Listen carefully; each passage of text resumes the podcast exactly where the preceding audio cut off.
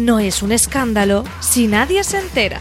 Cosmo trae a España en exclusiva la nueva serie Flack, protagonizada por Anna Paquin.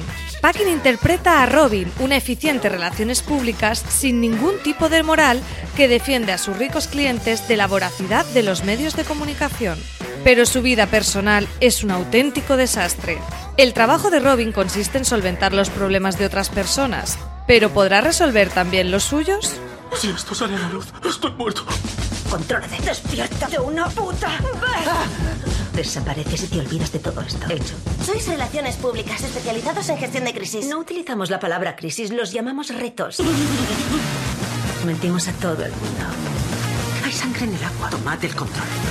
Se te da bien arreglar la vida de la gente. Lo estropeo todo. Eres complicada. Tu mirada es golpea. No te pierdas el próximo martes 19 de noviembre a las 22 horas el estreno de Flag en Cosmo.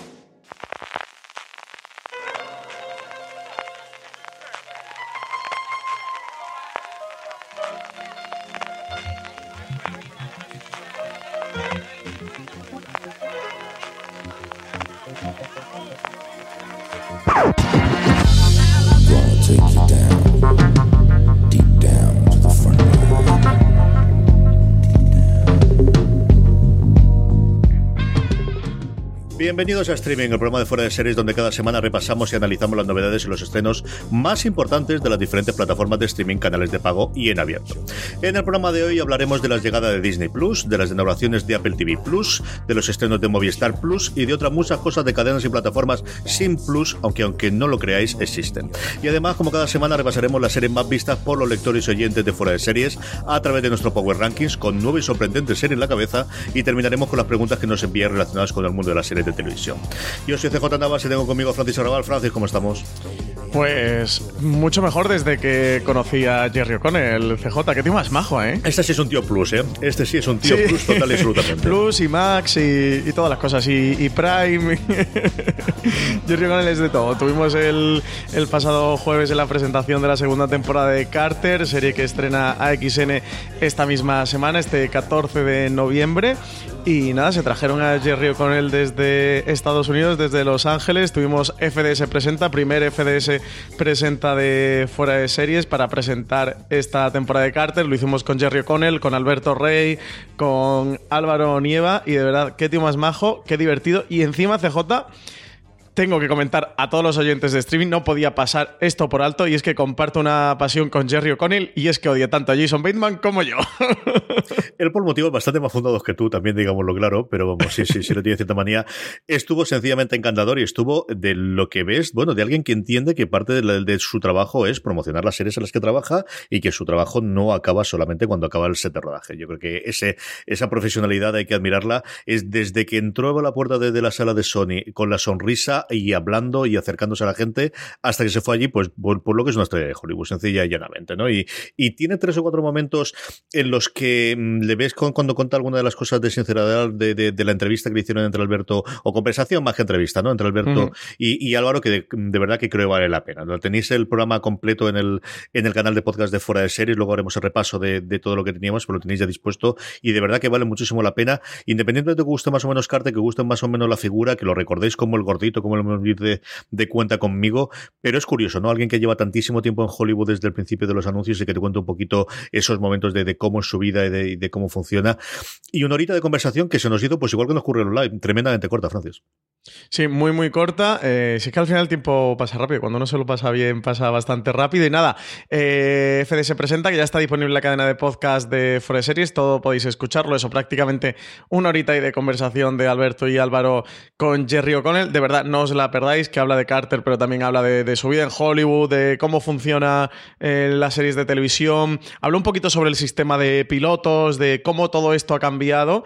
Eh, precisamente que estamos preparando un programa sobre, sobre ese tema. CJ y Jerry estuvo hablando sobre él. Habló sobre eh, la manía que le tiene Jason Bateman. él, porque que es muy gracioso, de verdad. Escucharlo, no, no os hago spoiler para que escuchéis el programa y, y veáis lo que cuenta sobre Bateman, que, que está muy simpático. Habla un poquito de Stand By Me, de, de Cuenta conmigo, porque él fue uno de los niños protagonistas de la adaptación de, de Stephen King, una de las películas míticas de la cinefilia de los años 80. Y nada, pues la verdad que lo pasamos muy bien. Por muchos más FD se presenta que vengan y con gente tan maja como Jerry O'Connell. Sí, señor. Vamos ya a meternos en materia a partir de aquí. La primera noticia, la gran noticia, desde luego, en cuanto a novedades de lo que va a venir en España, es que ya tenemos fecha oficial de Disney Plus. Disney presentaba eh, los resultados trimestrales y aprovechó ese momento para anunciar que a, estamos nada a un día de que llegue a Estados Unidos y al resto de territorios que de la primera oleada, pero España va a llegar el 31 de marzo, Francis. Cuatro mesecitos y medios para ver de Mandalorian CJ. ¿Seremos capaces de, llegar? ¿Sobreviviremos al apocalipsis de, del estreno de The Mandalorian? Pues sí, 31 de marzo va a ser el, el, día de salida de Disney Plus. Va a ser el día en el que va a salir en España, pero también en otros países europeos, como el Reino Unido, Francia, Alemania o Italia. Como tú comentabas, CJ lo anunciaban a través de Twitter. También comentaban que el catálogo iba a variar de territorio a territorio, dependiendo de cada uno por el tema de las licencias, algo que siempre en streaming hemos estado comentando. Y es que, bueno, pues eso, las licencias de los títulos se han ido manejando país por país. En algunos están vendidas, en otros no. Unos tienen unas horquillas temporales, otras otras diferentes. Así que eso hará que varíe un poquito el catálogo de Disney, aunque ya ha ido repescando licencias y cancelando contratos con Netflix y con otros para que su catálogo llegue lo más completo posible. Habrá que ver de aquí a primavera, ese 31 de marzo cuando se estrene en España, si también estrena otras series originales. Tenemos a la espera unas cuantas del universo cinematográfico de Marvel, que ahora también ha dado el salto a las series de televisión en Disney Plus. Tenemos otras más como es la de Cassian Andor, Obi-Wan Kenobi dentro de, del universo de Star Wars y bueno, otras muchas más dentro del universo de Pixar o de Disney. Así que habrá que ir viendo esos estrenos y ese catálogo que finalmente cuaje, que cristalice en España el 31 de marzo.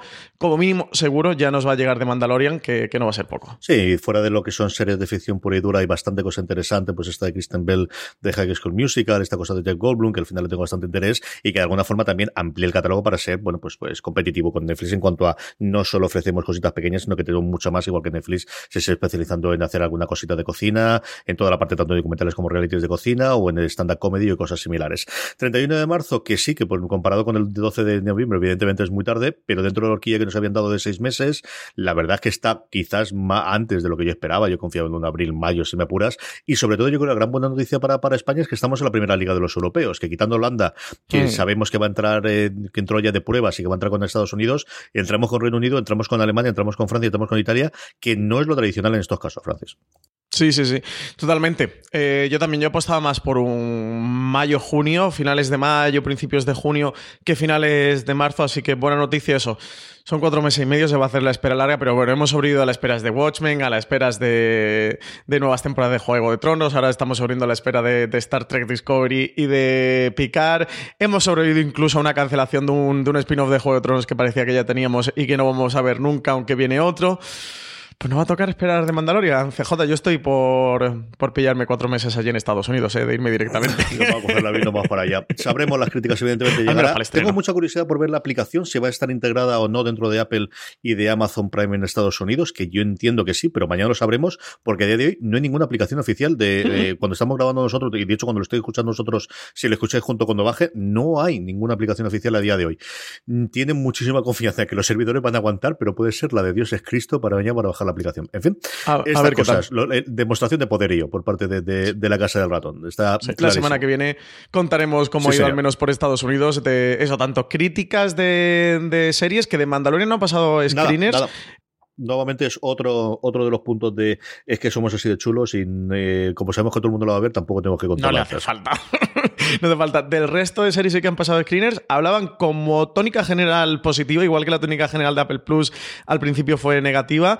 En Disney Plus parece positiva, mm, pero eso la semana que viene pues comentaremos en streaming, haremos, haremos un poquito de eco de, de lo que comenten los medios americanos y de esa interfaz con estos channels que han montado de, de sus universos. Pues nada, la semana que viene hablaremos un poquito más de Disney Plus. Amazon Prime Video, 15 de noviembre, llega ya la cuarta y última temporada de la que fue su gran superproducción de lanzamiento inicial en cuanto a drama, The Man in the High Castle.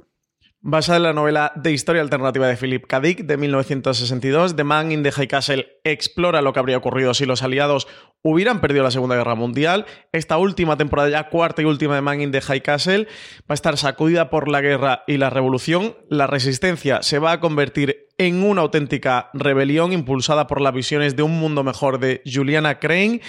y acaba el Marco Polo de Amazon, acaba el sí de Amazon, acaba este de Man in the Castle, esta serie de superproducción, gran producción, donde invirtieron mucho dinero, donde hicieron una campaña también de marketing muy agresiva, principalmente en el metro de Nueva York, que fue muy famosa.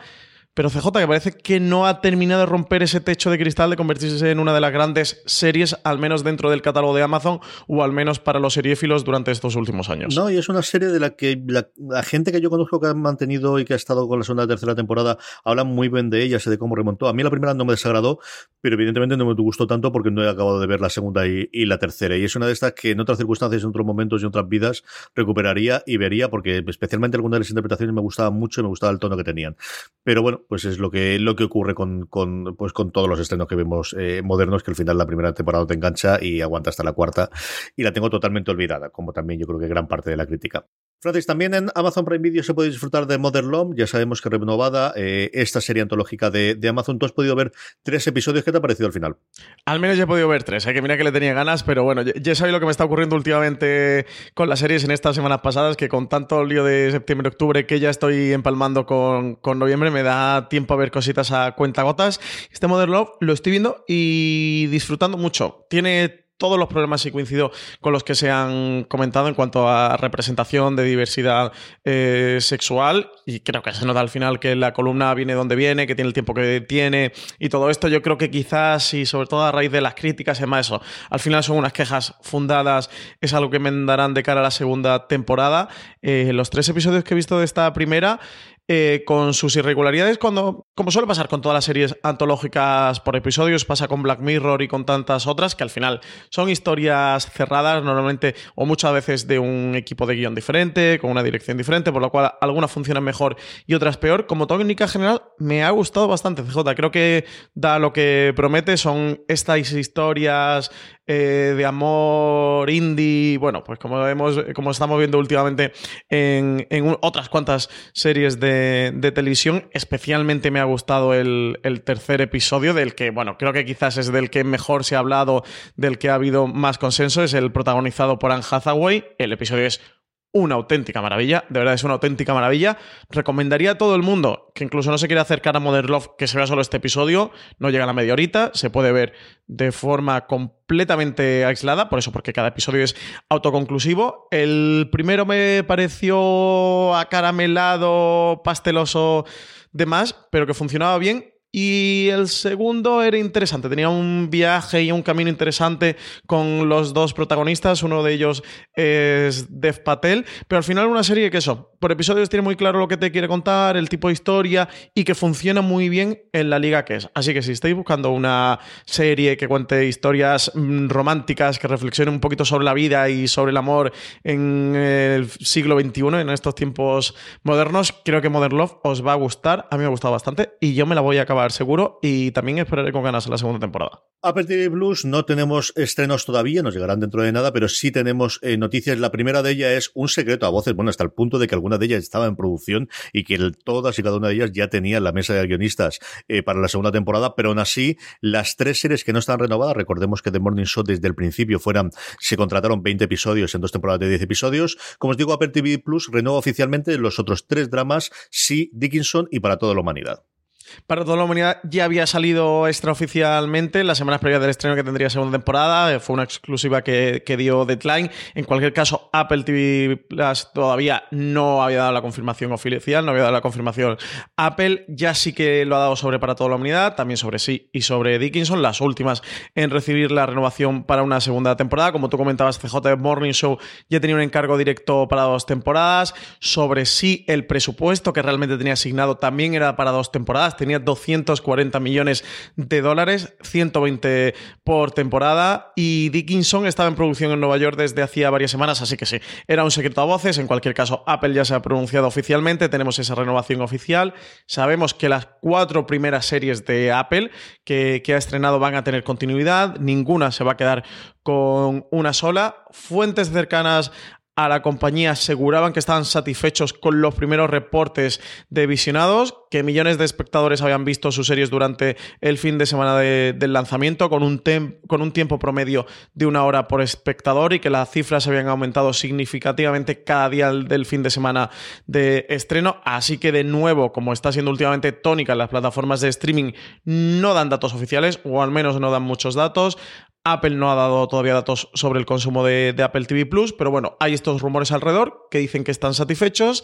Mm, tenemos por ahí a la vuelta de la esquina Servant, que llega el 28 de noviembre, llega a finales eh, de mes. Teníamos también Truth Be Told, que llega a principios de diciembre. Habrá que, que ver qué ocurre con, con, las próximas series que se vayan incorporando a estos originals de Apple TV Plus, pero al menos CJ, los cuatro primeros, tienen segunda temporada garantizada. Sí, señor. Y aquí, bueno, pues todas las cifras son, pues, por un lado, de estudios externos como la gente de Parrot y por otro lado, pues de, filtraciones de la propia compañía. Al final no tenemos nada oficial hasta que se decidan dar algún dato. A lo mejor en los resultados trimestrales del próximo sabemos algo igual que Netflix está haciendo a contagotas, que tengamos eh, datos oficiales de visionado, aunque también habría que tener, sobre todo, yo creo, lo de suscriptores o de gente que se ha, que se ha unido al, Apple TV Plus, que quizás es la otra parte interesante. Hablabas tú de ella antes, eh, Francis, de Servan, que tenemos a finales de mes. Ya tenemos un tráiler de lo más inquietante de la serie producida por Nice Shyamalan.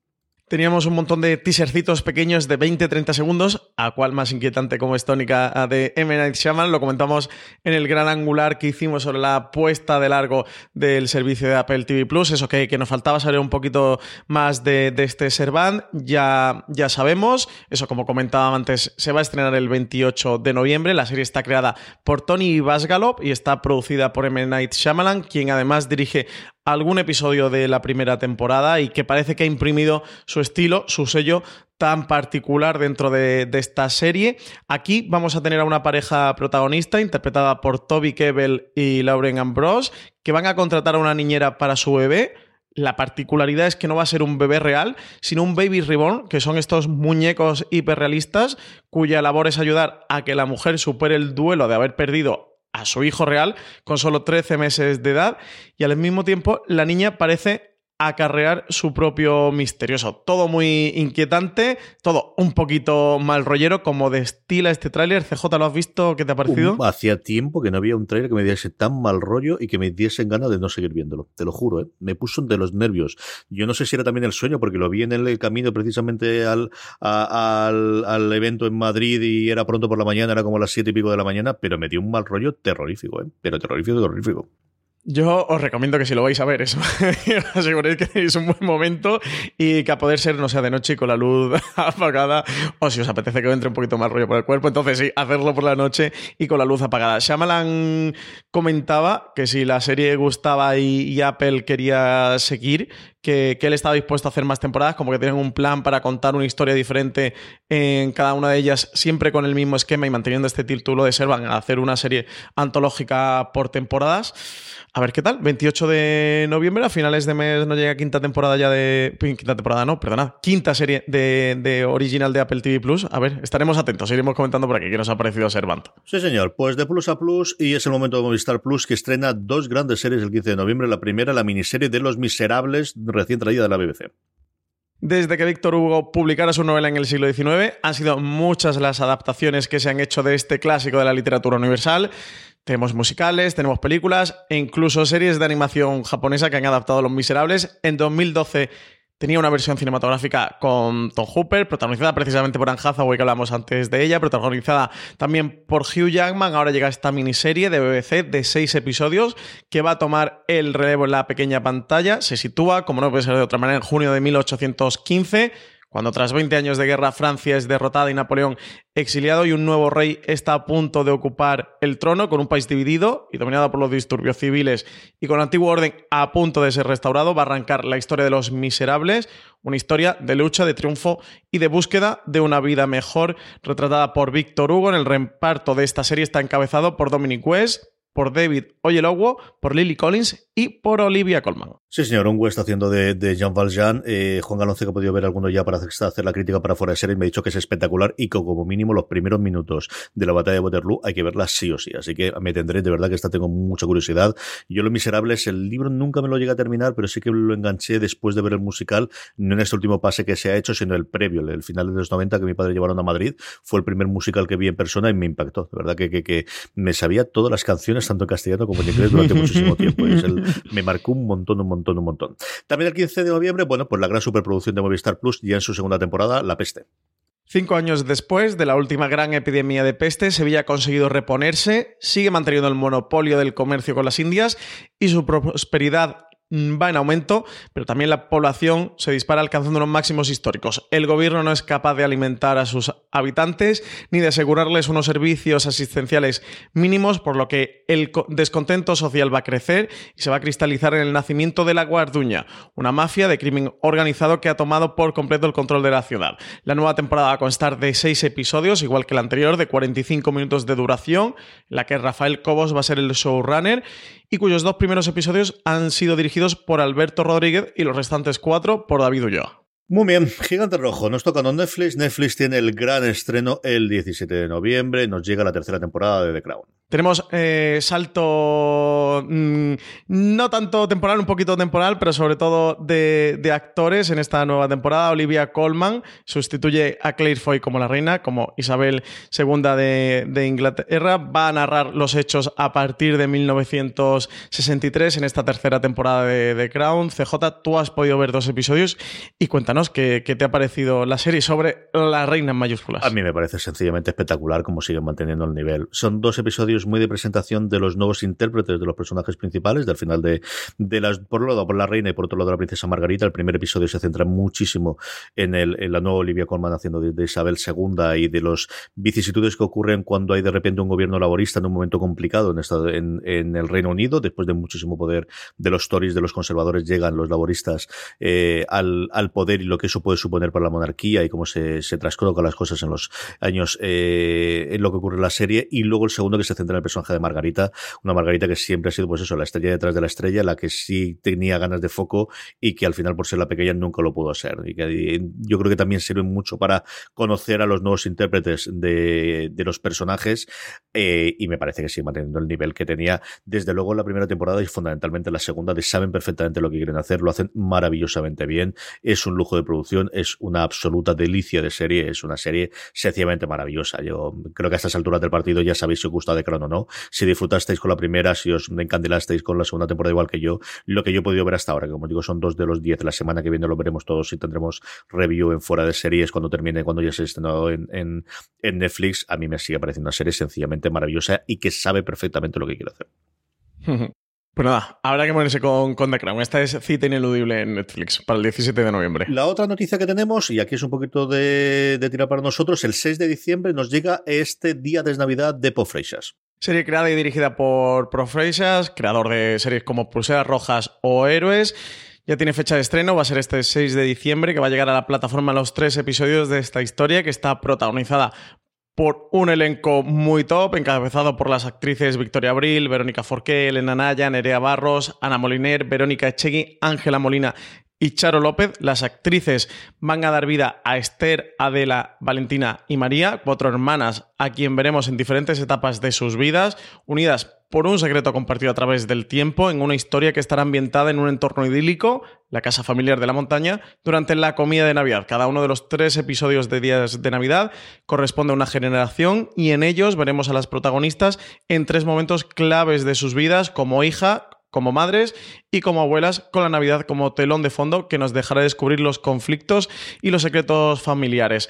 El propio Pau Freixas describía la miniserie como un relato que escuchamos junto a la chimenea con la voz suave de nuestra abuela, donde nos cuentan cómo ha intentado construir un mundo perfecto, una familia perfecta, pero que todo eso no existe, está lleno de secretos, mentiras, rencores y enfados que nada es fácil, aunque detrás está lo que nos une, que es que nos queremos. El elenco es sencillamente apabullante. Es alucinante lo que he logrado eh, juntar por Frasers para hacer estos tres episodios. De verdad que tengo mucha ganas de que esté muy bien porque me parece una idea brillante y de verdad el elenco es sencillamente apabullante. Vamos con canales en abierto. Francis, lo primero que tenemos es el 7 de noviembre, primera temporada en eh, televisión española de Promesas de Arena. Es la apuesta de la cadena para tomar el relevo de Malaca. No podría ser una serie más diferente. Esta es una adaptación de un libro de Laura Garzón que sitúa a su protagonista, una joven que está buscando su lugar en el mundo, en un sitio donde todas sus ideas preconcebidas sobre lo que es el trabajo de una ONG en zona de guerra van a saltar por los aires. La propia escritora ha participado en la escritura de los guiones junto a Ignasi Rubio y Guadalupe Rovira. En el reparto destaca la presencia de Andrea Duro, Blanca Portillo y Daniel Grau. Duro va a dar vida a Lucía, una joven que junto a su mejor amigo Jaime se va a marchar a Libia a trabajar de cooperante en un hospital. Allí va a conocer a Andy, el director de la ONG, a su mano derecha Julia y a varios médicos y enfermeras como Fatia, con la que terminarán entablando una importante amistad, y Haitham, un tipo que aprovecha la situación en su propio beneficio y con el que vivirá una apasionada historia de amor. Este es el componente principal que destacan todos los implicados de la serie, que es una aventura romántica en un entorno muy complicado y con cierta rigurosidad con lo que ocurre en la realidad. Sobre esta serie tenemos, porque estuvimos hablando un poquito con ella, Amparo Miralles, la productora ejecutiva de Promesas de Arenas, un pequeño corte, Francis. No tanto desde los intríngulis del mundo de la cooperación, porque creo que al final eso hay que dejarlo para un programa como el posterior, que es Titanes sin Fronteras, que contamos otras cosas y al final aquí lo que queremos es que la gente se entretenga, pero sí te da un, entorno de, de, cómo la gente de repente llega a un sitio así y cómo no es tan fácil adaptarse a las situaciones y cómo no es tan fácil que te acepten y cómo no es tan fácil para ti vivir en, un, en, una, en una verdad tan distinta a la tuya y tan hostil al mismo tiempo, ¿sabes? Entonces, sí que me parecía que era interesante ese viaje de estos personajes y cómo eso cambia a la gente y te cambia en general para bien todas estas cosas. Que al final, cuando tú desde cerca puedes vivir todas esas complicaciones que no son que te las están enseñando por la tele. Hay una frase que dice en, el primer capítulo, el personaje Lucía, que dice, eh, estoy aquí, ¿verdad? Y dice, sí, dice, porque y, Fatia le dice, por dice, porque, porque esta mañana estaba viendo esto por la tele. Es muy diferente la percepción que tú tienes de verlo por la tele a vivirlo. Y siguiendo también con Radio y Televisión Española, sabemos que prepara una, una serie, perdóname, sobre la expedición de Magallanes y el Cano. Radio Televisión Española va a participar en la conmemoración del quinto centenario de la primera vuelta al mundo con la producción de una serie de ficción sobre la hazaña naval de Magallanes y el Cano, considerada como una de las mayores gestas de la historia de la humanidad. La primera vuelta al mundo fue una misión que pretendía encontrar una nueva ruta hacia las islas de las especies y que terminó cambiando la historia de la humanidad al demostrar que la Tierra era redonda. El objetivo de esta producción, enmarcada en los géneros de acción y aventuras, es llevar a la pantalla por primera vez en un proyecto de ficción la trepidante aventura de un grupo de marinos en rumbo de lo desconocido. La serie, que aún no tiene título oficial, será una coproducción internacional de gran presupuesto, que tal y como se indica en la nota de prensa, va a estar liderada por la cadena pública española. Sus cuatro episodios se van a rodar en castellano y va a tener delante y detrás de las cámaras a un equipo artístico y técnico, aseguran, de primer nivel. O sea que no sabemos ni quién interpreta, ni quién dirige, ni quién escribe. Ni Sabemos que va a ser de primer Que se nos acaba el presupuesto para el quinto centenario, que, hay que meterlo antes y ya está. Ay, Dios mío, cómo hacemos las cosas en este país para tantas cosas. Canales de pago, Francis. Primera temporada de Pure el 11 de noviembre en Cosmo. Esta sí tenemos títulos, se llama Pure, se va a estrenar en exclusiva en España el próximo lunes 11 de noviembre, una serie inspirada en hechos reales cuya premisa asocia el narcotráfico con la comunidad religiosa de los menonitas. La serie está creada por Michael Amo, invita al espectador a conocer las costumbres de esta secta de granjeros que viven como si se encontraran en el siglo XIX. Noah Funk es un granjero de Ontario, en Canadá, que acaba de aceptar el puesto como nuevo pastor de su comunidad menonita, sin embargo, su vida y la de su familia va a correr peligro cuando el religioso descubre que los carteles mexicanos de la droga se encuentran infiltrados en su propia comunidad. Con el fin de preservar la integridad física de su esposa y sus dos hijos, no accede a convertirse en el intermediario entre los fieles y los traficantes, liderado por el sanguinario Eli Boss. Mientras el religioso intenta secretamente rescatar a los adictos y los colaboradores del cartel de Boss, el detective Bronco Novak va a comenzar a seguirlo con el fin de atrapar al líder detrás de esta red ilegal. Muy bien, el 11 de noviembre también llega a TNT y en este caso también a HBO España por estas cosas de las sinergias corporativas, la esperadísima cuarta temporada de Ricky Morty, Francis. Cuarta temporada de esta producción de Adult Swim que se va a estrenar hoy, 11 de noviembre, de forma simultánea en el canal de televisión TNT a las 20.45 de la noche y en la plataforma de streaming HBO España, dos marcas que sabemos que forman parte del conglomerado Warner Media y que van a compartir este Rick Morty, un Rick Morty que siempre ha estado en TNT y que ahora también va a estar disponible para los usuarios de HBO España y también un Ricky Morty que se podrá disfrutar en el vídeo bajo demanda en todos los operadores donde se encuentre disponible TNT gracias a este nuevo servicio bajo demanda que han sacado que es TNT Now. La cuarta temporada de Ricky Morty va a constar de 10 episodios, aunque sabemos que ha sido renovada para nada más y nada menos que 70, por lo cual siguen quedando un 60 por, por estrenar, 60 episodios más que veremos.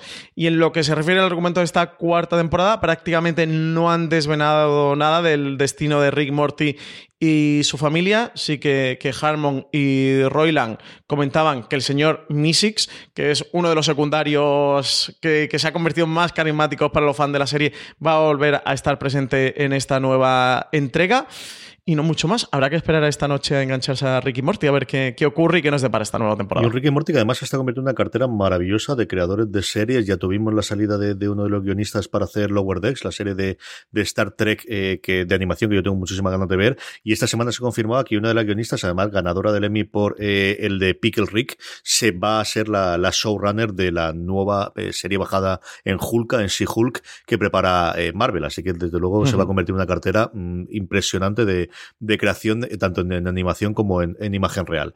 Por último, hablábamos de ella al principio con la presencia de Jerry O'Connell. El 14 de noviembre llega a XN la segunda temporada de Carter, Francis.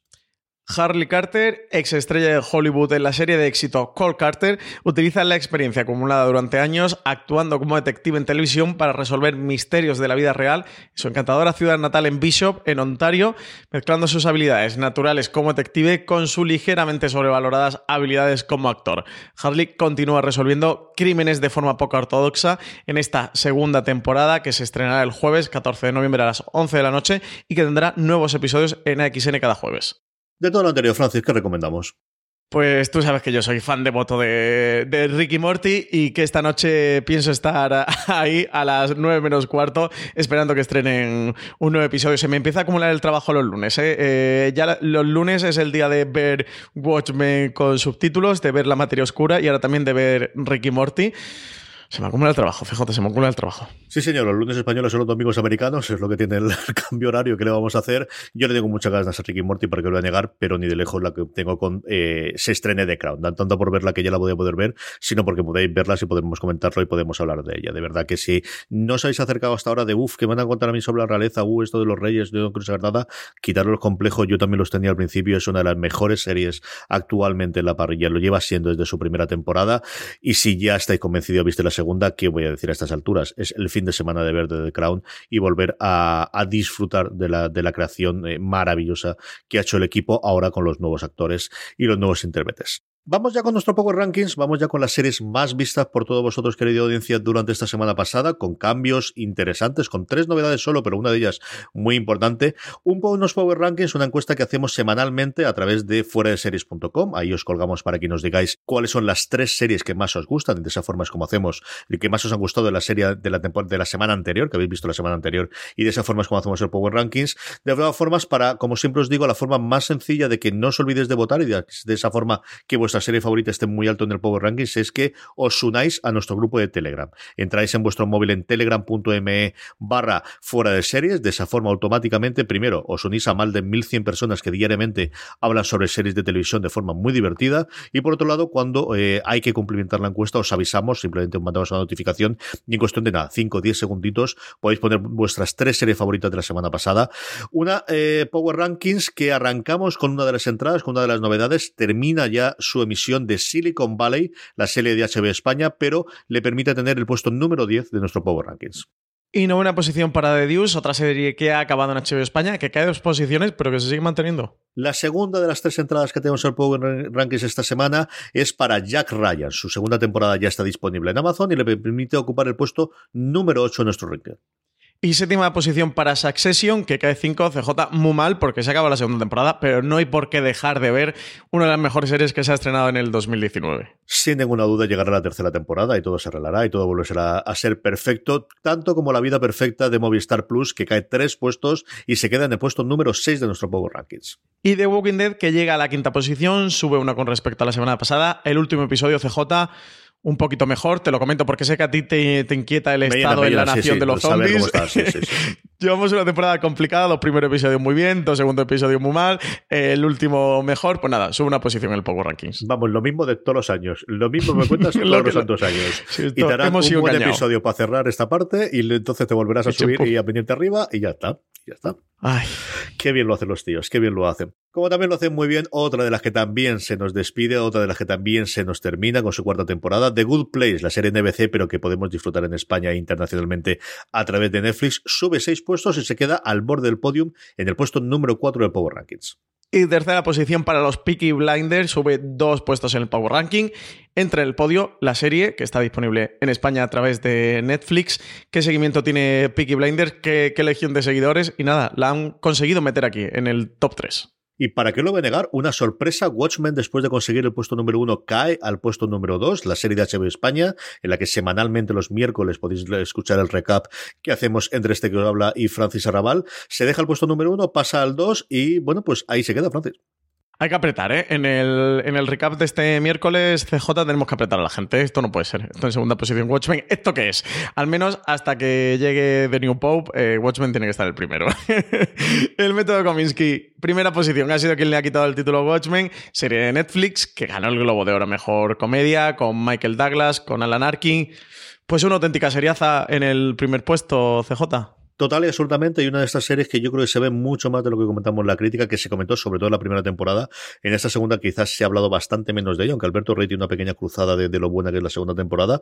Eh, lo que ocurre con la serie de Netflix, pero que clarísimamente ha, ha tenido este eco dentro de nuestros oyentes y nuestros lectores y le ha permitido, pues eso, arrebatarle a Watchmen, que de verdad que yo veía complicado que se lo quitasen en las próximas semanas el puesto número uno. Así es como hacemos el Power Rankings. También tenemos, para terminar, como siempre, las preguntas de los oyentes. Unas preguntas que nos podéis hacer llegar por redes sociales, donde nos podéis seguir, sea en Instagram, en, Facebook o en Twitter como arroba fuera de series pero también nos dejamos en esa pequeña encuesta que os hemos dicho antes para eh, elaborar el Power Rankings. Tenéis abajo un pequeño lugar donde hacer preguntas. Preguntas como la de Sonia de la Rosa que nos dice si nos podríamos, hola, me podrían decir la edad recomendada de la serie La Materia Oscura. Gracias. Pues la edad es más 16, pero además, Sonia, eh, te comento, y también para todos los oyentes de streaming, cuando tengan alguna duda de, de este tipo, eh, nos pueden preguntar si quieren, por supuesto, pero que sepan que lo pueden averiguar ellos mismos, que es, eh, si entráis en la aplicación de HBO, en la interfaz de HBO, cuando entréis en la ficha de cualquier serie, debajo del título a la izquierda, siempre te suele indicar el género y habrá un número que te aparece en un recuadrito de color, y pondrá más 16, más 18, para el más 18 es un recuadrito rojo, para el más 16 un, un amarillo mostaza y ahí podéis ver cada serie, pues por ejemplo Watchmen, pues te indica que es drama más 16 o la materia oscura, pues fantástico más 16 o Years and Years, eh, drama más 16 y así podéis ver la edad recomendada si os interesa lo necesitáis porque querráis ver la serie con vuestro hijo, porque vuestro hijo esté en el salón o, o cualquier motivo, así que sepáis que así lo podéis averiguar en HBO España. A partir de ahí, yo lo que he visto de los cuatro primeros episodios, yo creo que había una o dos escenas que igual mis hijas de ocho años, pues no sabría si tenía que ver. Tampoco sé si se van a enterar, porque aquí el gran handicap que tienes siempre es si funciona a distintos niveles, las escenas más de sexo quizás de más violentas, que no tienes una cosa exageradísima que yo recuerdo ahora mismo de violencia en las primeras, lo que te digo de- hablando de memoria, de cuando vi los cuatro primeros episodios. Yo creo que sí que la parte del recorrido de, de, de la protagonista y con los animales y todo lo demás, yo creo que sí que es una cosa que les puede acercar a, a los críos siendo un Harry Potter más oscuro y creo que quizás las- los temas más adultos queden a otro nivel y los chavales no, no, mm, eh, no se queden. Yo creo, no te digo que lo vean las chiquillas de 8 años, que yo soy muy cofre para estas cosas, pero yo creo que en 14, 15 años de lo que yo recuerdo cuando yo era 14, 15 años, que hace mucho tiempo también estuve en Francia. Yo creo que cosas más complicadas he visto y cosas más complicadas he leído. Al menos, como os digo, yo en el Sí, las novelas que Marina sí nos podría sacar de aquí, que ya es además muy fácil igual que Marichu, eh, yo creo que se podría ver. ¿eh? Sí, sí, sí. Yo creo que sí, no lo sé. Eh, no me parece nada cafre, no, nada de lo que sale. Eh, Watchmen, por ejemplo, es durita, eh, pero no sé, tampoco creo que cosas de las que ningún niño se asuste. Eh, No me voy a meter el tema de YouTube y, y todas estas cosas, pero bueno, no sé, la materia oscura tampoco. Yo creo que sí se puede ver incluso eso. Con un niño de 10, 12 años puede verlo perfectamente. Pero eso ya depende de cada padre. Jorge nos pregunta si existe la posibilidad de que algún FDS Live o evento similar se realice en otra ciudad que no sea Madrid, por ejemplo Valencia, por poner algún ejemplo. Un saludo y gracias por los podcasts. por decir uno cualquiera. Eh, Eh, pues no sé, CJ, no, no sé tú qué opinas o qué, qué piensas. Yo creo que esto, mientras que nos inviten, ¿no? Pues nosotros. Yo, como la folclórica, o mejor dicho, como los representantes de la folclórica, yo estoy dispuesto a aceptar cualquier tipo de ofertas. A ver, yo creo que aquí hay dos o tres cosas. Primero, Madrid tiene la facilidad de que, por un lado, pues siempre tiene los espacios, las cadenas están allí, al final la gente con la que nosotros tenemos que negociar, a hablar a todos los niveles es mucho más sencillo. La visita ahora, por ejemplo, con el FD se presenta, pues al final los talent van allí porque van a hacer el recorrido. En el caso de, de Reconel fue a Leitmotiv y no sé si hizo alguna cosita más. Entonces es mucho más sencillo captarlo por ese lado. Eh, Francis y yo vivimos en Alicante. Al final nosotros hemos hecho eventos en Alicante, pero no han tenido la repercusión, ni tiene la continuidad, ni tiene la facilidad de, de captar público que puedes tener al final en un Madrid, que además a los protagonistas los tienes allí. Fuera de ser el lo podríamos hacer fuera, pues hombre, más cómodo nos vendría a nosotros que estuviese en Alicante y no tener que desplazaros. pero al final los protagonistas están allí y es mucho más sencillo. Sí que tenemos pensado, ah, te pienso, a mí me gustaría hacer cosas en Alicante, igual que me gustaría hacer cosas en Barcelona y evidentemente en Valencia y entiendo que a Francis muchísimo en Málaga Pues sí. y no digo nada en Sevilla o en el norte que hace un porrón Ah, que no hay, voy. hay no tantas ganas. Pero, pero, pero es complicado, de verdad que cuando Sí es cierto que fue una manía personal mía de eh, vamos a empezar los eventos por Madrid, porque creo que es el sitio donde tienes que poner y donde al final es más sencillo y a día de hoy las posibilidades del streaming o de la grabación posterior te permite tener muchísima más apertura y porque sinceramente creo que es más sencillo encontrar los espacios y llevar a los protagonistas allí, el tipo de evento también que nosotros queremos hacer, Francis. Sí, sí, sí. No, yo estoy completamente de acuerdo contigo. Eso no, nosotros tenemos poco problema para coger el baúl, montarlo en un coche o en un ave o en un avión, irnos a donde haga falta. Así que donde nos propongan un evento o nos inviten a hacer algo que de verdad nos guste, nos resulte interesante profesionalmente y, y resulte interesante para fuera de series y para el público vamos a estar. Al final, todo lo que es fuera de Madrid siempre por tema de público cuesta más, por tema de logística cuesta más. Pues, CJ, pues lo que tú, lo que tú has dicho eh, perfectamente. Dicho eso, pues a mí, hombre, particularmente en Málaga me gustaría bastante. Lo que te decía, en Sevilla, pues me apetece menos, no te voy a engañar, pero en Málaga me apetece mucho. pero sí, por Valencia, Barcelona, hacer cositas por el por el norte, pues sí que nos gustaría hacer un poquito de, de turné como gira de festivales, no CJ, de, de fuera de series live. Molaría bastante, la verdad. A ver si nos proponen algo de alguna cadena o alguna empresa de, de eventos o alguna cosa de estas. Sí, está la llamada de Live Nation y está aquí. Van a hacer la, la gira Beyoncé y la nuestra detrás. Pero bueno, sí que es una A cosa mí que tenemos. bien, ¿eh? Es una cosa que tenemos siempre en la recámara, pero que al final, pues, no es tan sencillo para nosotros conocer a gente, pues lo de siempre. Es que al final el te mueves por contactos, te mueves por lo que hay y las facilidades que te dan Madrid a estas alturas y con lo que conocemos allí, y sobre todo la facilidad de verdad para, para, para los invitados, que es una cosa fundamental. Que el, el podamos tener los invitados para, para poder llevarlos y eso a día de hoy lo que nos ofrece Madrid es muy complicado que lo podamos tener en otro sitio. Que no digo que no lo ocurra, pero ocurre. Es decir, nosotros organizamos a organizar una cosa con Berto Romero en Alicante que fue muy bien, pero coincidió que Berto Romero podía desplazarse a Alicante porque luego iba para Valencia que unos bolos y esas cosas pues en Madrid son más sencillas, Francis. Sí, totalmente.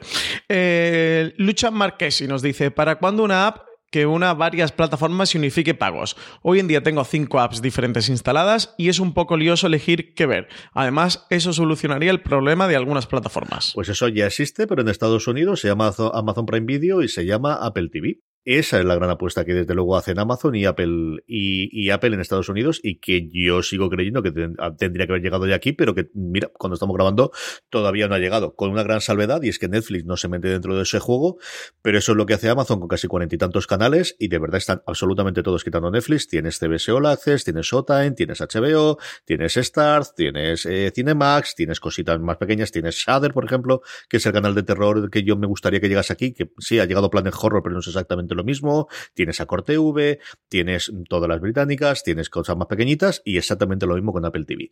Esa es la apuesta que tienen eh, los dos gigantes tecnológicos, tanto Amazon como Apple. Esa es la apuesta que, que ellos entienden que va a ser, el tengo contenido, pero al mismo tiempo todo el mundo entra aquí con la sabiduría, insisto una vez más, de, de, Netflix, que hace la guerra por su parte y hace muy, muy bien. Y nos queda la duda, eh, que es la que espero resolver mañana, que si Disney Plus se va a poder contratar también a, a, través, en Estados Unidos al menos, porque eso se marcará el cómo va a llegar después aquí en España, dentro de Amazon Prime, y si se puede contratar también dentro de, de Apple TV o no.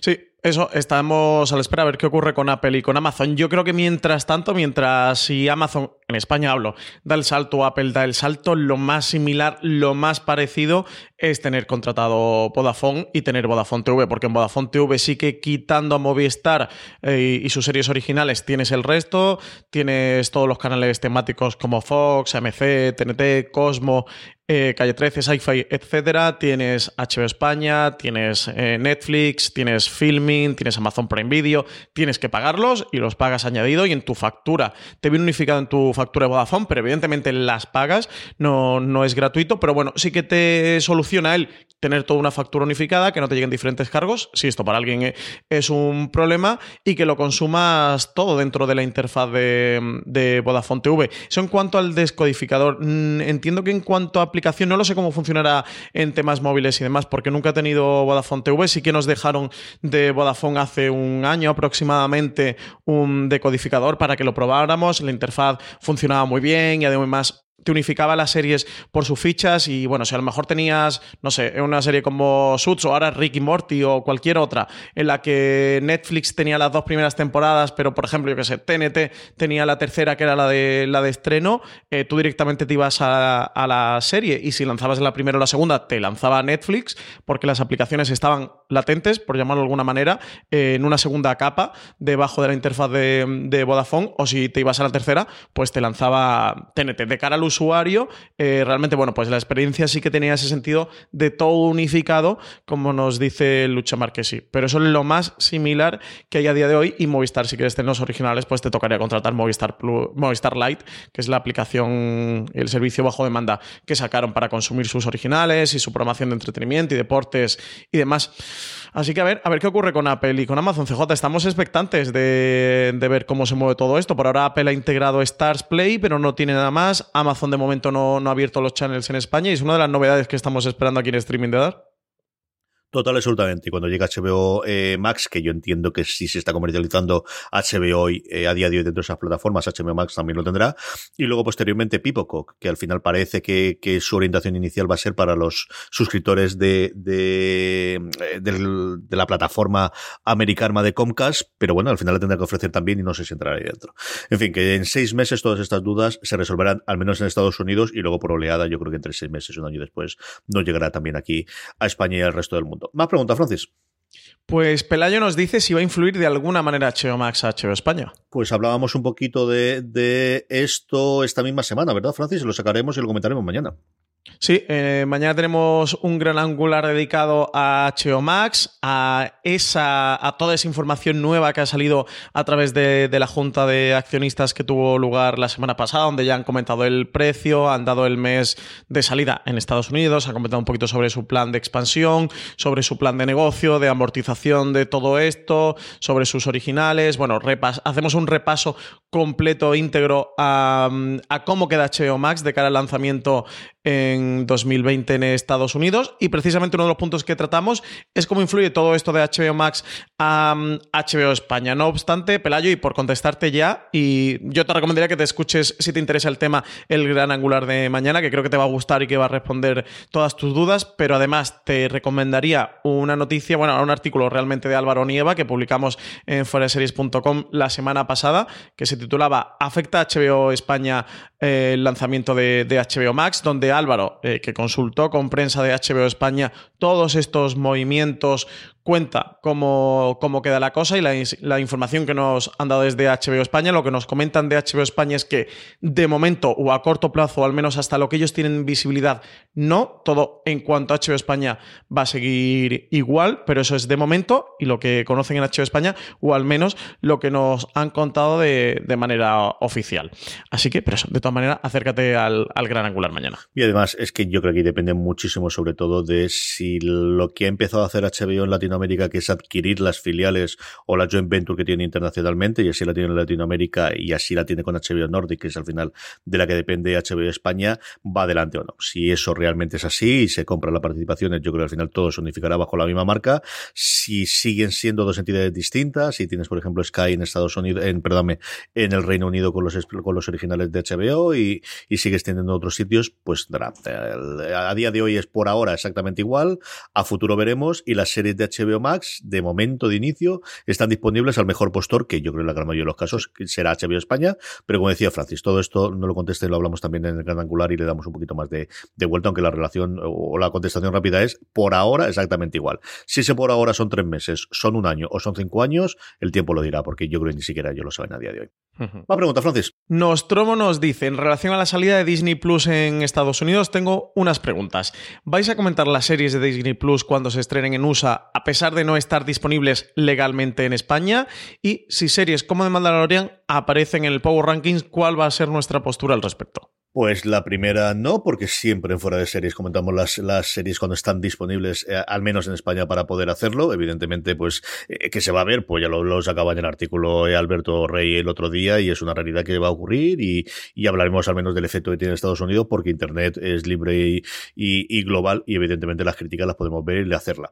En cuanto a la parte de los Power Rankings, pues al final la gente pondrá lo que quiera, pero nuevamente nosotros siempre hemos puesto las series que están disponibles para poder verlo y sabemos que tengo muchísimos oyentes sudamericanos y muchísimos lectores sudamericanos y algún holandés tendremos también que legalmente lo pueda hacer, pero nuevamente siempre ha sido eh, desde que establecimos fuera de series el criterio por respeto el, el que esté disponibles aquí y que no fomentemos la piratería de esa forma y es un fastidio para todos. Yo os digo yo que sí, el que a estas alturas de partido del 2019 Estamos todos en el mismo barco, esperemos ¿eh? cuatro años y medio, cuatro meses y medio, que ya digo yo que a mí no hace ni puñetera gracia el tener que hacerlo. Pero dicho eso, bueno, pues cuando uno toma una norma, eh, la toma para bien y para mal y esta es el criterio que mantenemos en fuera de series a la hora de, de hablar de las series de televisión. Sí, por respeto a, las empresas que luego traigan todas estas series o dueña de toda esta serie, pero también por respeto a lectores y, oyentes, porque habrá muchos que decidan o no quieran o no sepan, o moral o éticamente, o cualquiera tiene sus motivos todos válidos, para no ver de Mandalorian o para no piratear de Mandalorian o para no contratar un VPN para ver de Mandalorian, que sabemos que, que va a ocurrir y ocultar esta realidad es sencillamente absurdo, pero habrá muchos que no, entonces que nosotros estemos comentando la serie cuando realmente legalmente no se puede consumir en España y estemos sacando recaps y aquí CJ tuyo estemos hablando de ellas y soltemos spoilers y tal, a mí me parece irrespetuoso. ¿Que lo van a hacer muchísimos medios? No me cabe ninguna duda. La batalla por el clic no solo está en la guerra del streaming, también está en la guerra de los medios de comunicación. CJ, como tú y yo somos aquí la espada más limpia de Occidente, somos muy legales y nos gusta respetar estas cosas, pues no, lo respetaremos sin el Power Ranking. No, yo creo que cada uno tiene que tener su criterio empresarial barra editorial para estos funcionamientos y para hacerlo. Y es cierto que nosotros siempre hemos mantenido eso y se lo hemos mantenido para cualquiera de las plataformas y los canales de pago en, en España con los que trabajamos habitualmente, con los que tenemos acuerdos y con los que funcionamos y siempre lo hemos mantenido, pues exactamente igual con Disney, que no va a ser ni más ni menos que nadie. O sea, no, no es porque tenga un tratado preferencial ni un trato distinto, porque exactamente es el mismo que ocurre o nos ocurrió con la serie de HBO cuando se sabía que iba a llegar a HBO uh -huh. España y no estuvo y tuvimos ese verano de series especialmente con The Night Of y hasta que no llegó aquí no hablamos de ella y exactamente igual con Westworld, ¿me acuerdas? Sí, Westworld, fundamentalmente con Westworld, ¿no? Bueno, pues sí. al final, dentro de, de, cuando ya pase marzo, pues todo esto será una anécdota de cara a la segunda temporada de Mandalorian, que todos sabemos que va a existir y durante tantos, pues ¿qué le vamos a hacer? Al menos, como os digo, esa es la, la directiva y las directrices que tenemos en fuera de series y así lo haremos.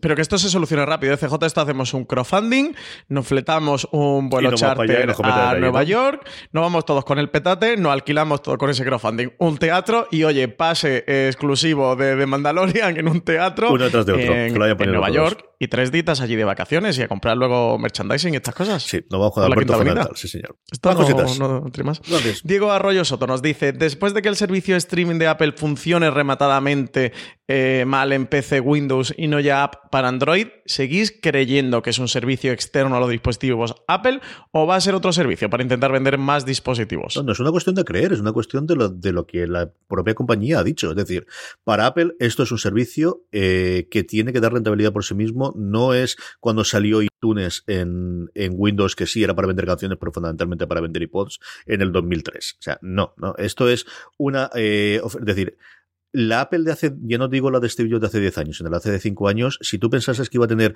su aplicación para poder ver su contenido en una televisión Samsung, en una televisión Samsung, después de las denuncias que se han cruzado, que iban a enterrar el hacha de guerra con Amazon para poder tener su, su contenido en Amazon Prime, que iban a poner una URL que se reproduciese no desde Safari solo, sino también en Firefox y en Chrome, es algo totalmente imposible. Que tenga errores, todo lo del mundo. Que al final no tenga la aplicación de Android a día de hoy, pues a lo mejor no lo tiene a día de hoy, por la razón que sea. Que no la tenga que en PC, no sé qué tal funciona en PC ni deja de funcionar. Sé que en general el navegador, ya no solo en PC, sino el propio Mac, no funciona especialmente bien comparado con otros. Que la estrategia de Apple con sus servicios o con su contenido visual no es para vender cacharritos de Apple Televisión, el cacharro, ya os digo yo que no. Esa era la estrategia mía, hace. el del naming, ¿eh? El naming es maravilloso para estas cosas de, de Apple. Sí, señor. Esto por no llamarlo iApple o iTV, que, que es el problema que tenía.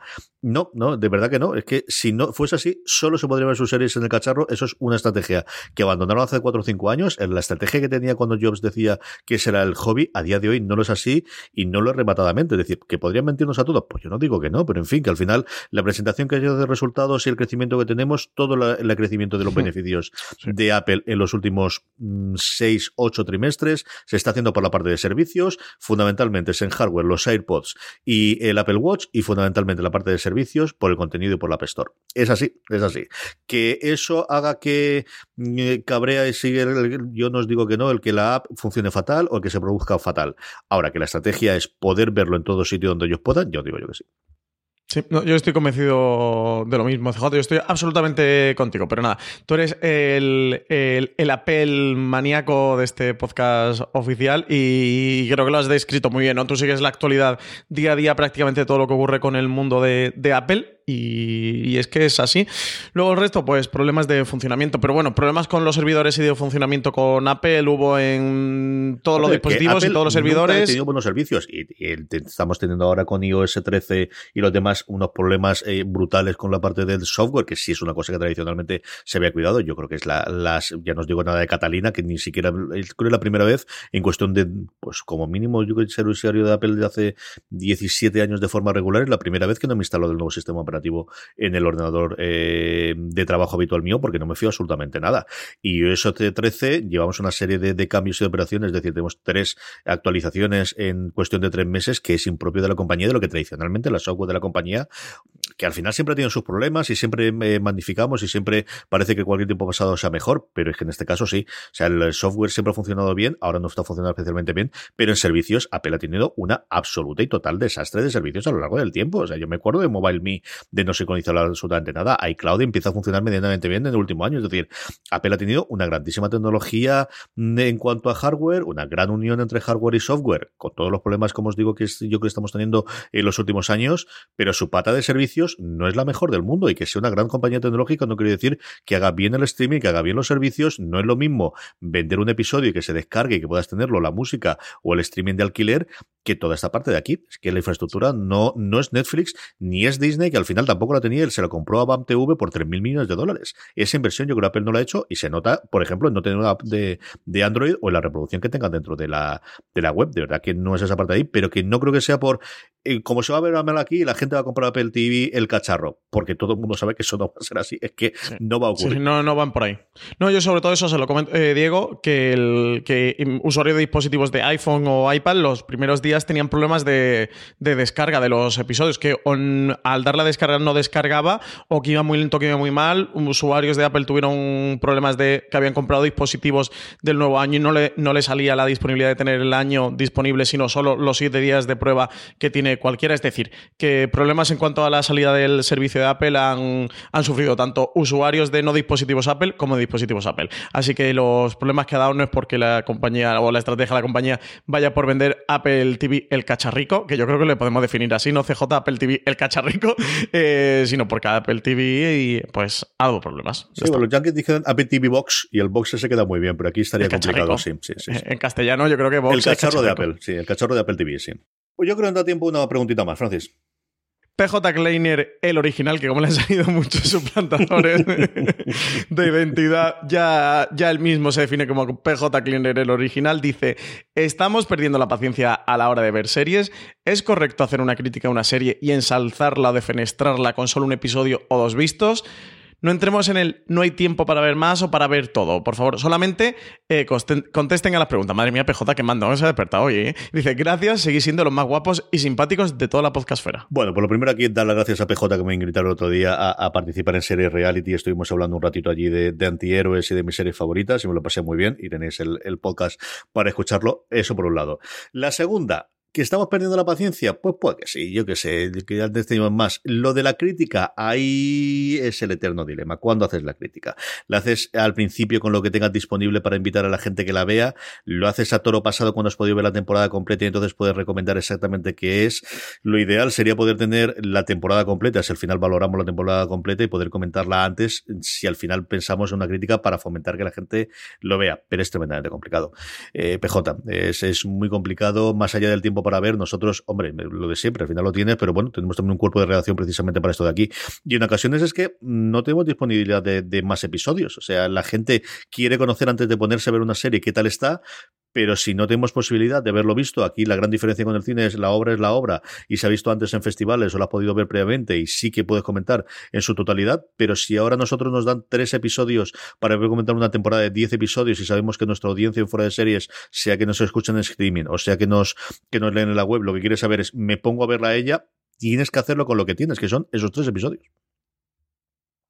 Pues sí, pues yo estoy completamente de acuerdo contigo, CJ. Al final mm, es, creo que más que problema en los medios con sacar eh, críticas con solo un episodio visto o pocos episodios, es que creo que realmente las cadenas deberían de, o plataformas deberían de suministrar screeners con suficiente antelación y con, y con suficientes episodios. No, lo, normal y va mucho por barrios y por plataformas. Netflix suele darte al menos cuatro, pero a veces da dos, pero a veces da seis o da la temporada completa, pero a veces como Mindhunter directamente no da ninguno. Mirad lo que comentábamos antes con The Mandalorian, que Disney tampoco ha facilitado ningún screener. Eso, lo ideal es que nos pasaran a prensa, pues de todas las series, las temporadas completas, al menos dos semanas antes del estreno, y este sería un mundo ideal y maravilloso, pero no suele ser la realidad, o por tiempos, o por plazos, o por logísticas, o por estrategias de comunicación por estrategias de marketing o por muchos otros factores. Así que desde los medios lo que intentamos al menos es que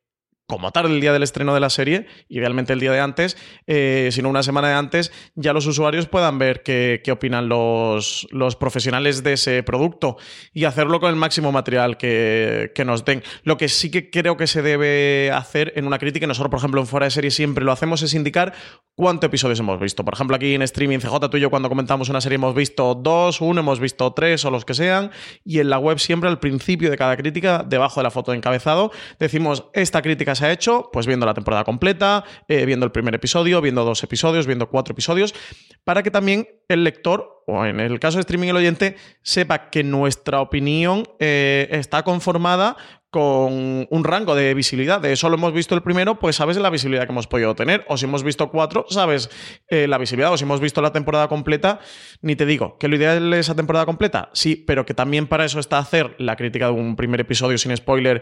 Y por ejemplo, en Fuera de Series lo tenemos así dividido. Hacemos críticas de varios tipos y, eso, pues de un primer episodio, unos primeros episodios sin spoiler antes del estreno o el día del estreno. Y es una crítica más reducida y también intentamos ser más Mm, benévolos como, o neutrales hacia tanto para lo bueno como para lo malo y eso, tener en cuenta que hemos visto lo que hemos visto y que quedan más por ver y luego están las críticas eh, de temporada completa, ya con spoiler, en el que tanto el lector eh, sabe como que el crítico ha visto la temporada completa como que el crítico puede hacer eh, la crítica de esta manera. Entonces, que haya malas praxis por algunos medios, eh, pues es posible. Nosotros en Fuera Series, y si alguna vez lo hemos hecho, no ha sido nuestra intención, como diría el rey, no volverá a pasar, eh, pero sí que esto lo tenemos en cuenta, intentamos que no, que no, que no ocurra. En cuanto que estamos perdiendo la paciencia a la hora de ver series, CJ, pues no sé, es que hay mucho producto y hay muy bueno. Y cuando uno tiene más donde elegir, pues se mala costumbre. Y como decía Paco León, eh, al espectador de series se le está poniendo el morro muy fino, que se dice en Andalucía. Pues, pero yo creo que esto también es bueno, ¿no? CJ, hay veces que también se nos quedan por ahí joyitas ocultas. Pero para eso está CJ, para decirnos que tenemos que ver Succession, que esta se nos ha colado en el radar. Para eso también están los medios especializados y están medios como fuera de series. No sé, yo lo entiendo, ¿eh? eh y a mí cada vez como espectador, incluso siendo profesional, me pasa que si uno, dos, tres, cuatro 4 tal, pues me espero y si mis compañeros o la crítica o CJ me dice que tengo que verla, pues ya la veré, pero si no, de momento la aparco. Es que hay mucho y hay muy bueno que ver y el tiempo hay el que hay y eso es así. Yo, Francis ha comentado esa sesión y bueno, pues toda razón es buena para, para hablar de esa sesión en cualquier programa. Esa es una serie clarísima que tiene una crítica distinta o una opinión distinta cuando ves el primer episodio y cuando ves la primera temporada. Eh, no te digo ya de Wire, por ejemplo, yo creo que tienes una, una opinión distinta de la serie viendo solo el primer episodio y cuando termina la primera temporada. Pero es que incluso más reciente Apple TV Plus, yo creo que tienes uno distinto y se puede reflejar la, la crítica en fuera de serie después de ver el primer episodio, que me parece con diferencia más flojito, que después de ver los cuatro o hasta el cuarto o como mínimo hasta el tercero de los tres que se pusieron inicialmente, que yo creo fue parte de la apuesta de, Apple.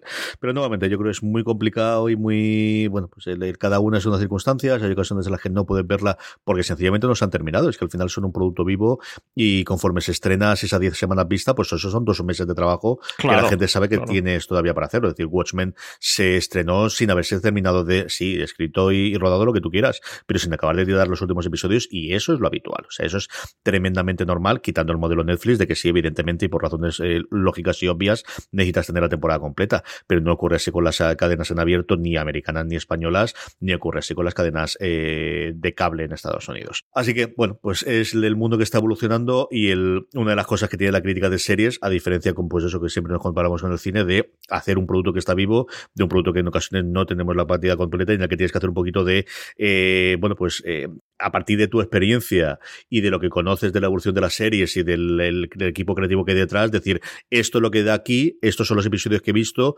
conociendo lo que yo conozco del mundo y quién hay detrás y quién hay delante, esto es lo que creo que podría ir en el futuro y esto es lo que creo que si todo fuese bien y si todo fuese mal, que también es una parte entretenida hmm. y divertida, ¿no? Como decía Francis, te encontrar esas pequeñas joditas de, este está bien, pero creo que puede ir a muchísimo mejor, por ejemplo, con Pass Recreation o con Succession o con otras series. También te da pues esa algura y esa, ese orgullo cuando encuentras una de esas series que, que desde el principio apostaste por esa, aunque al principio no era lo que posteriormente ocurrió, pues por ejemplo The Crown, que lo comentaba previamente, creo que tiene unos primeros episodios buenos, la segunda temporada de la que a mí me parece absolutamente maravillosa. Terminamos con esto, Francis, pero como siempre antes recordamos, o, mejor dicho, anticipamos que va a poder disfrutar nuestra audiencia tanto en la cadena de podcast como en la web. En la cadena de podcast que tenemos esta semana.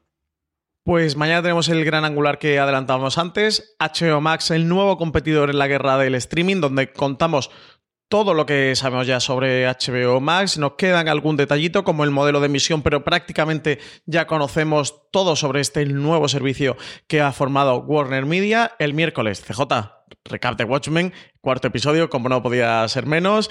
El jueves, review de Modern Love, eh, de la temporada completa, de primera temporada. Y el viernes tenemos un Razones para ver Flag, una nueva serie de Cosmo, con Anna Packing como protagonista. Yo he visto el primer episodio, por cierto, me lo he guardado para comentarlo la semana eh, que viene. Y en la web, eh, recomendar tres artículos. El primero de ellos, la columna de Alberto Rey, series de Apple y bolsos de Prada donde compara a priori estos dos elementos tan distantes, pero que no, no son tan diferentes como podría parecer en un principio, ¿verdad? Una columna muy interesante, sobre todo eh, la salida del servicio de Apple, el estreno de sus series y algunas cositas que hemos comentado hoy en ese streaming y, comentamos en la semana pasada en el Gran Angular sobre Apple. También una columna de Marina Such, el estado de la comedia española en las series de televisión cuenta un poquito a raíz de los premios Feroz y de las eh, nominaciones cómo ha bajado el número de comedias españolas en la televisión y sobre todo cómo en la televisión en abierto han ido desapareciendo parece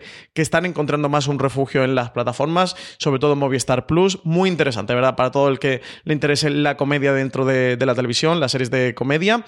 Y tercero, CJ, ya que estamos con este picorcito electoral que parece que nos va a tocar volver a ir a votar, de Years and Years a Community, 11 episodios con tramas electorales. Hasta aquí ha llegado streaming. Recordad que tenéis mucho más contenido en formato podcast, como os comentábamos en la cadena de Fuera de Series, disponible en iVoox, en Spotify, en Apple Podcast y en cualquier productor de podcast que uséis. Dejando me gustas y comentarios en iVoox como en Apple Podcast, que nos gusta mucho leerlos y nos ayudan a que la gente no eh, bueno, pues se una a nosotros y nos escuche. Hemos llegado a estar en el puesto número 6 esta semana del top total de, Apple. Ahí pegándonos con Buenafuente, con Federico y con Herrera y con todo el mundo, que la verdad es que estos, cuando tú estos subidones, nos viene muy, muy bien y nos alegra muchísimo. Que tengan cuidado, ¿eh? Que tengan cuidado cuidado, buena fuente. Que tenga cuidado, Federico. que tenga cuidado la resistencia, que vamos a por ellos, ¿eh? No olvidéis pasaros también por foreseries.com, donde podéis encontrar mucho más contenido sobre series. Don Francis Arrabal, hasta la semana que viene. Hasta la semana que viene, CJ. A todos vosotros, querida audiencia, gracias por estar ahí, gracias por escucharnos semana tras semana y recordad, tened muchísimo cuidado y fuera.